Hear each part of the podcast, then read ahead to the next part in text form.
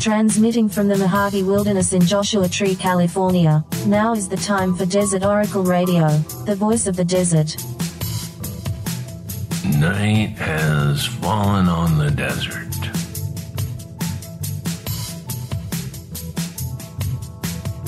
Well, the nighttime is the only time worth talking about this time of year.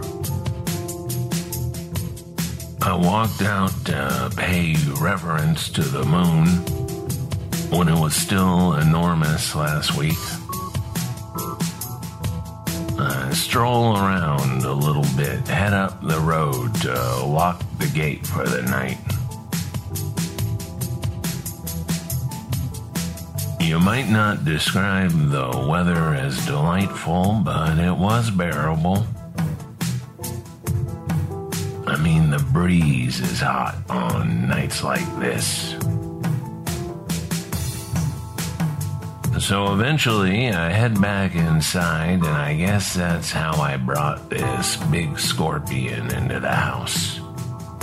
Stuck to the bottom of my ratty old take out the garbage shoes, you know, the ones you leave by the front door. And it must have come loose in the hallway. That's when I noticed on the way back. This poor scorpion, maybe three inches long, sort of smushed on the Spanish tile. But as always, even when it's not really the sort of all creatures, great and small wildlife that belongs in the house, I mourned its death for a moment. I thought it was dead. And then I figured I'd sweep it outside on the way back. Just gonna grab the broom. As I'm getting the broom, that's when I wonder exactly how it got there. Well, guess what? There's a scorpion sized damp blotch on the sole of one of my shoes, the right shoe, if you're wondering.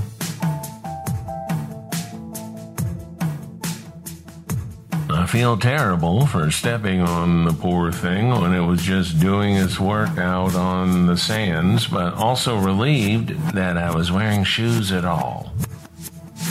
Because otherwise, I would be feeling pretty bad myself. Those things never get easier, it turns out. They're always something you'd prefer never happened. They're like a real bad hangover in one spot. So I'm only gone for a minute, but when I return to the hall, the dead scorpion is gone. Well, it doesn't take long to find out where it went, which is the floor of the bathroom off the hall. I figure I better finish it off because otherwise I might get myself a stinger full after all.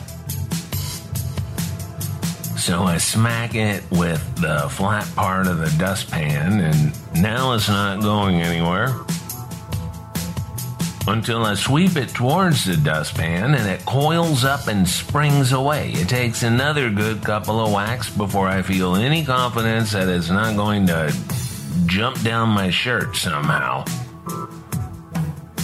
Using some law of physics I do not understand.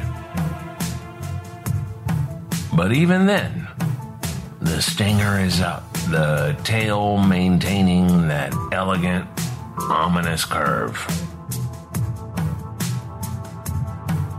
Now, before you report me to the Mojave Desert Land Trust or whatever, I want to make clear that I'd already crushed it by accident and found it motionless and flattened in the hallway. Its vital fluids were already dried up on the bottom of my shoe. And yet, it went to the next room a good 10 feet away. And yes, thank God, it was the same scorpion. It was still flattened and not moving at all that I could tell. It was not healthy. It could not be rehomed.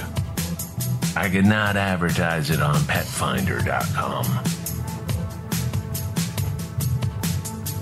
If I'd had any idea it still had walking and stinging left in its quiver, I would have just swept it outside. Godspeed, brother. Sorry about putting my full weight onto you and then taking another 50 or 60 steps with you stuck to the bottom of my shoe until you fell off. I mean, I know scorpions are well designed creatures, but good lord. This was the Glenn Close of scorpions.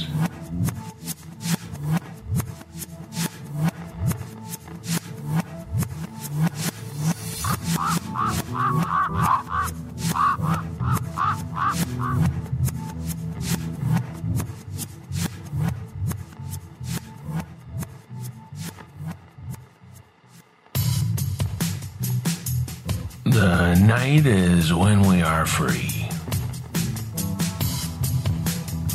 Humans really don't wake up until about sundown. That's a true fact. 7 to 9 p.m., that's when your brain is at its best and in harmony with the rest of you. No wonder we're all so miserable dragging ourselves through the daytime driving through the Union Buster coffee chain six times a day until we're once again wondering why public toilets don't exist in this country. But at night, if you have the night to yourself or share it with people who make life better and not worse, well, it's hard to say goodbye to the night.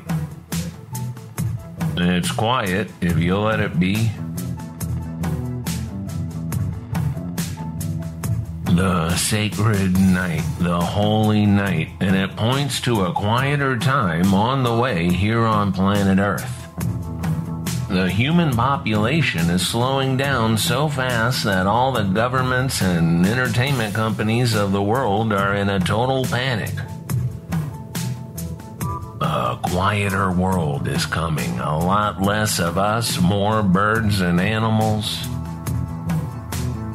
Maybe more Wall-E solar robots collecting the plastic in the oceans, eating the invasive weeds in the wilderness, organizing the DVDs they dig up by genre and date of release. Be of good cheer.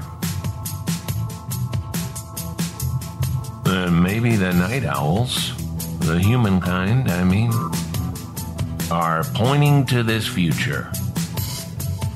Here's something I got off the internet. Maybe it's even true. Being a night owl is a sign of higher intelligence, even genius. Tell that to your red faced boss who's waiting for you at 7 a.m. and got up at 5 to go to the gym and watch cable news while angrily lifting things for no reason.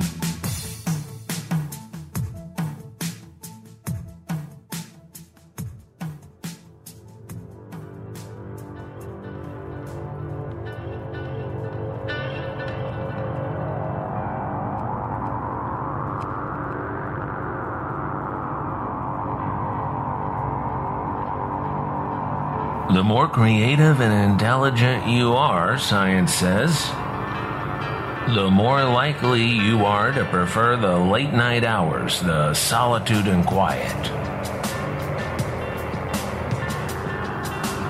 The more intelligent you are, the more the ravings and jabberings and bad vibes of other people get to you, which might be why you prefer time alone as much as possible.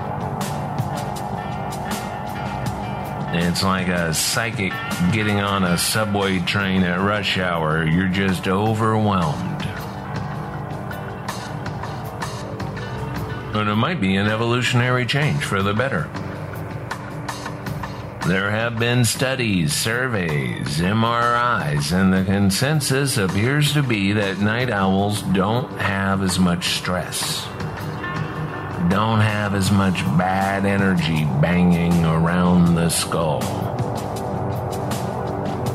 And a deviation from the human norm of getting up early is associated with higher IQ, whatever that is. Regular people hit their mental peak around 9 in the morning, but the night owl hits that peak around 9 p.m. when we're naturally more awake. You know, we generally have clarity and energy until we finally retire at whatever late hour. Early birds are usually angry, as you may have noticed. It's the stress. They suffer from more headaches, body aches, illnesses, more cortisol going around. And at the end of their long, dreary day, their cognitive abilities have collapsed and they are utterly exhausted. Which I guess is why so many people watch TV at night. Maybe that's why those TV shows with all the decapitations and torture and gore are so popular. Maybe that sort of blunt force violence and screaming is the only stuff that gets through the thick mental fog of the exhausted modern human.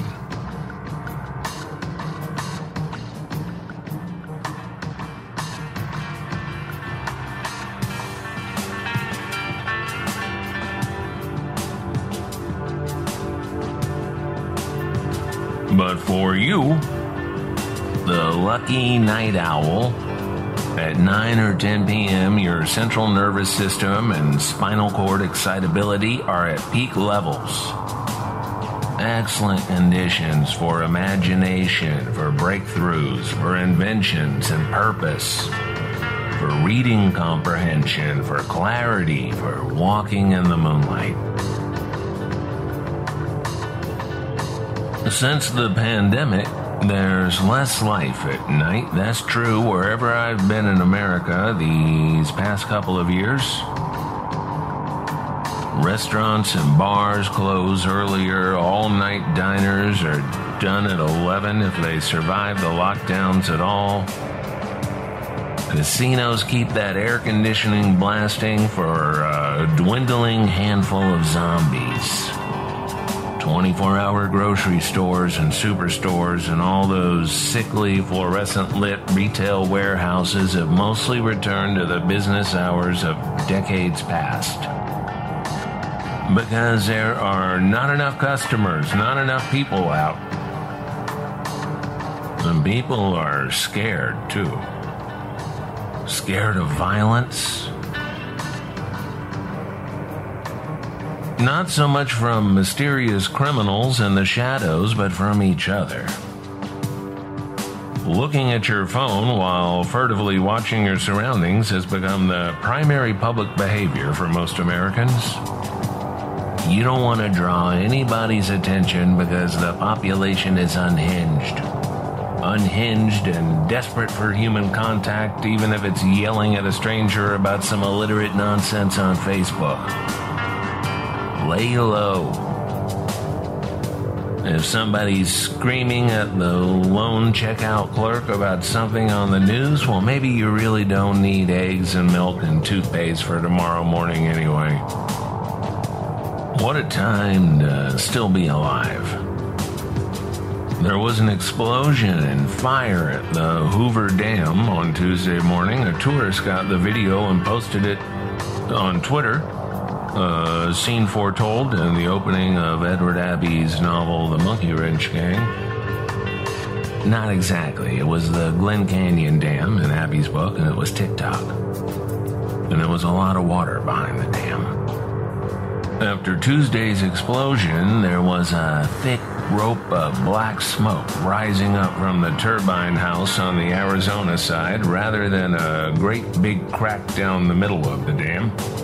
The wild part, noticed as I was scrolling through the climate doom, is that a retired American living down in Mexico had posted and predicted just after the Georgia Guidestones were blown up by some Taliban cosplay gang on July 7 that Hoover Dam was next. I guess I'd never thought about the Georgia Guidestones and Hoover Dam as being peas in a pod, but it's hard to keep up with everything. Which is why I generally don't bother. A little news goes a long way, especially when, like the retired guy in Mexico, I generally know what's coming. Not enough to profit from it, just enough to rarely be surprised. The Georgia Guidestones are something I only knew about from internet conspiracy forums. I'd never seen them myself. I did not care for the design, honestly. Inspired by Stonehenge, so they say, but they look like a water feature in an Atlanta mall circa 1980 which makes sense as they were erected in the year 1980 in rural Georgia's Elbert County.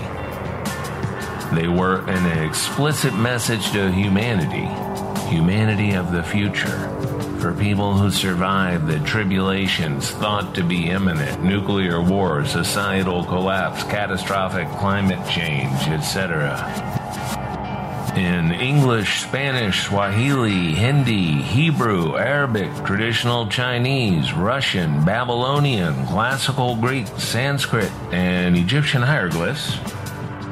The guide stones aim to instruct the survivors of our self inflicted calamities in ways to do it better next time.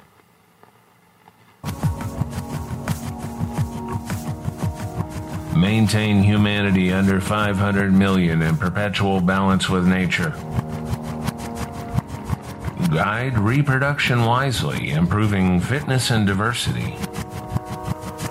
Unite humanity with a living new language. Rule passion, faith, and tradition with tempered reason. Protect people and nations with fair laws and just courts.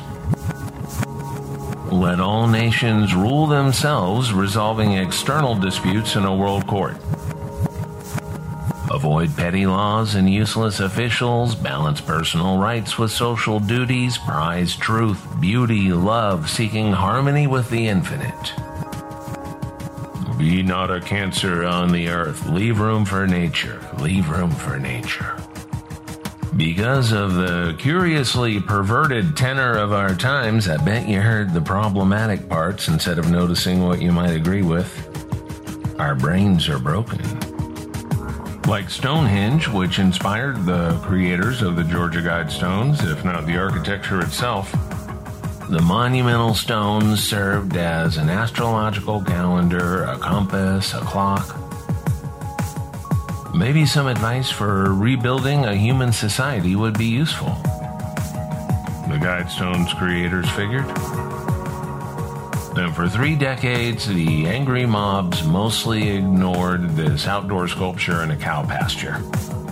Locally, it was riling up the evangelicals since its construction and unveiling on the vernal equinox of the year 1980 fundamentalist preachers on the rise in that era of the moral majority and Ronald Reagan saw echoes of the book of Revelation when they read the messages. Even if the book of Revelation is explicitly about the Roman Empire's persecution of the then new cult of Christ and the engraver of the stones, a local man named Charlie Clamp, said he had been constantly distracted by, quote, strange music and disjointed voices. While he sandblasted the 4,000 characters into the granite slabs. By the time Wired magazine did a feature story on the Guidestones in 2009, at least a few people were calling the messages the Ten Commandments of the Antichrist and painting Death to the New World Order on the granite sculpture by Cover of Darkness. Who did put up those stones anyway? I mean, we know the granite company and the stone cutters and all that, but who designed it? Who paid for it? Here's how that same Wired magazine story describes the mystery and how it arrived in Elbert County, Georgia in the year 1979. An elegant, gray haired gentleman wearing a very nice, expensive suit showed up in Elbert County, made his way to the offices of Elberton Granite Finishing, and introduced himself as R.C. Christian, who claimed to represent a small group of loyal Americans who had been planning the installation of an unusually large and complex stone monument. Christian had come to Elberton because he believed its quarries produced the finest granite on the planet. As later conspiracy theorists and curious historians have since pointed out, R.C. Christian, which the man readily admitted was a pseudonym, sounds more than a little like the pseudonym of the mysterious man who introduced the Illuminati to Europe in a trio of anonymously published tracts in the early 17th century. Christian Rosenkreutz, or Christian of the Rosy Cross, the first Rosicrucian. 601 years after the supposed birth of Christian Rosenkreutz in the year 1378, R.C. Christian walked in the office of a Georgia stonemason. Let's go back to Randall Sullivan's article in Wired from a dozen years ago. Visitors kept coming, but after several failed investigations into the identity of R.C. Christian, the media lost interest curiosity flared again briefly in 1993 when Yoko Ono contributed a track called Georgia Stone to a tribute album for avant garde composer John Cage. With Ono chanting the 10th and final guide nearly verbatim Be not a cancer on earth, leave room for nature, leave room for nature. The messages on the guide stones are pretty good advice overall. Live with, not against nature, leave room for nature, or watch out, buddy. We are all learning that this week again around the world. Even the simple minded are starting to get the picture, which you can sort of parse out from the increasingly insane denials of the monstrous heat waves, killing thousands around the world every day now in these crushing summers of the early 21st century. Avoid oppressive laws. Well, that seems relevant. Avoid petty politicians and officials. Sure, let's do that. Even the supposedly problematic advice about human populations make good sense. Fitness and diversity are pretty good goals, aren't they? Pay attention to the stars, the movements of the sun. That's how we tell time, dummies. Try to prevent another slow burn apocalypse if you can. Well, this monument that was supposed to outlast the apocalypse was instead felled by a couple of rednecks in a compact car who planted a little bit of explosives around a couple of the guide stones and drove away. The usual blurry frame from a surveillance camera made the rounds. Immediately, immediately because R.C. Christian deeded the land he bought to the county, so no permission was necessary. The county was out there with bulldozers and destroyed the rest of the monument just to be safe, just to keep the New World Order at bay, I suppose. Is something to think about if you're involved in the creation of supposedly permanent megaliths as the Long Now Foundation has been doing, or if you're working on those monuments to warn future people to stay away from our nuclear waste dumps in the Nevada desert. Never mind the distant future, your real concern should be making the thing last through the wars of insanity which are here now and today. No point denying it. This is the time of the roundheads attacking anything they can hit one way or another. Ruin some random person's life on the internet, blow up some statues, bomb the Hoover Dam. Well, who knows what to believe? But the U.S. Bureau of Reclamation said the explosion and fire at the base of the dam was just an electrical transformer gone bad. And those things do tend to blow up under stress. Who knows? Who knows? Answers will not be forthcoming for anybody regarding anything.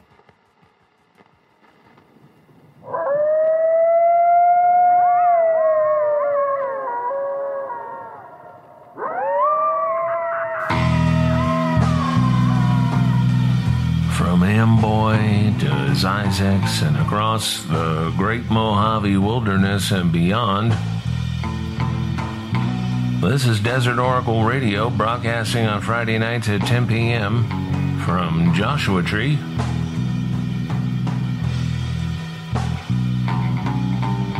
And out over Yucca Valley, 29 Palms, Pipes Canyon, Gamma Gulch, Wonder Valley,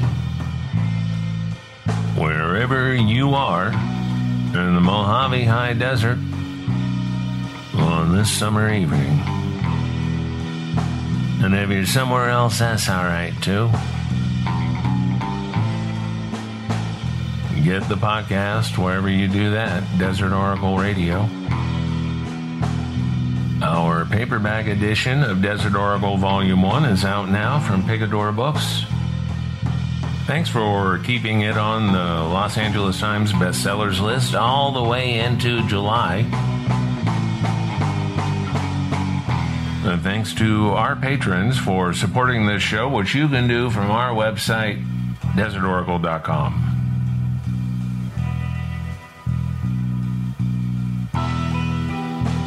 Red, blue, black, silver made the soundscapes you heard on this program. And our closing theme is by Pierre Langer.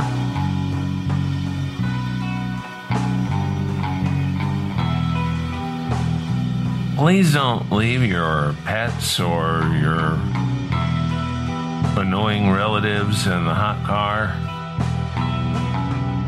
And no matter how high you've lifted your truck, please don't try to cross a raging monsoon flash flood.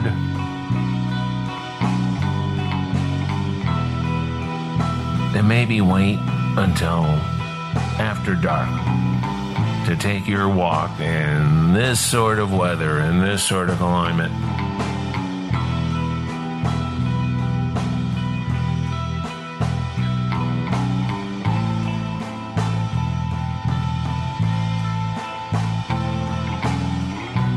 This is your host, Ken Layne, signing off. Good night from the voice of the desert.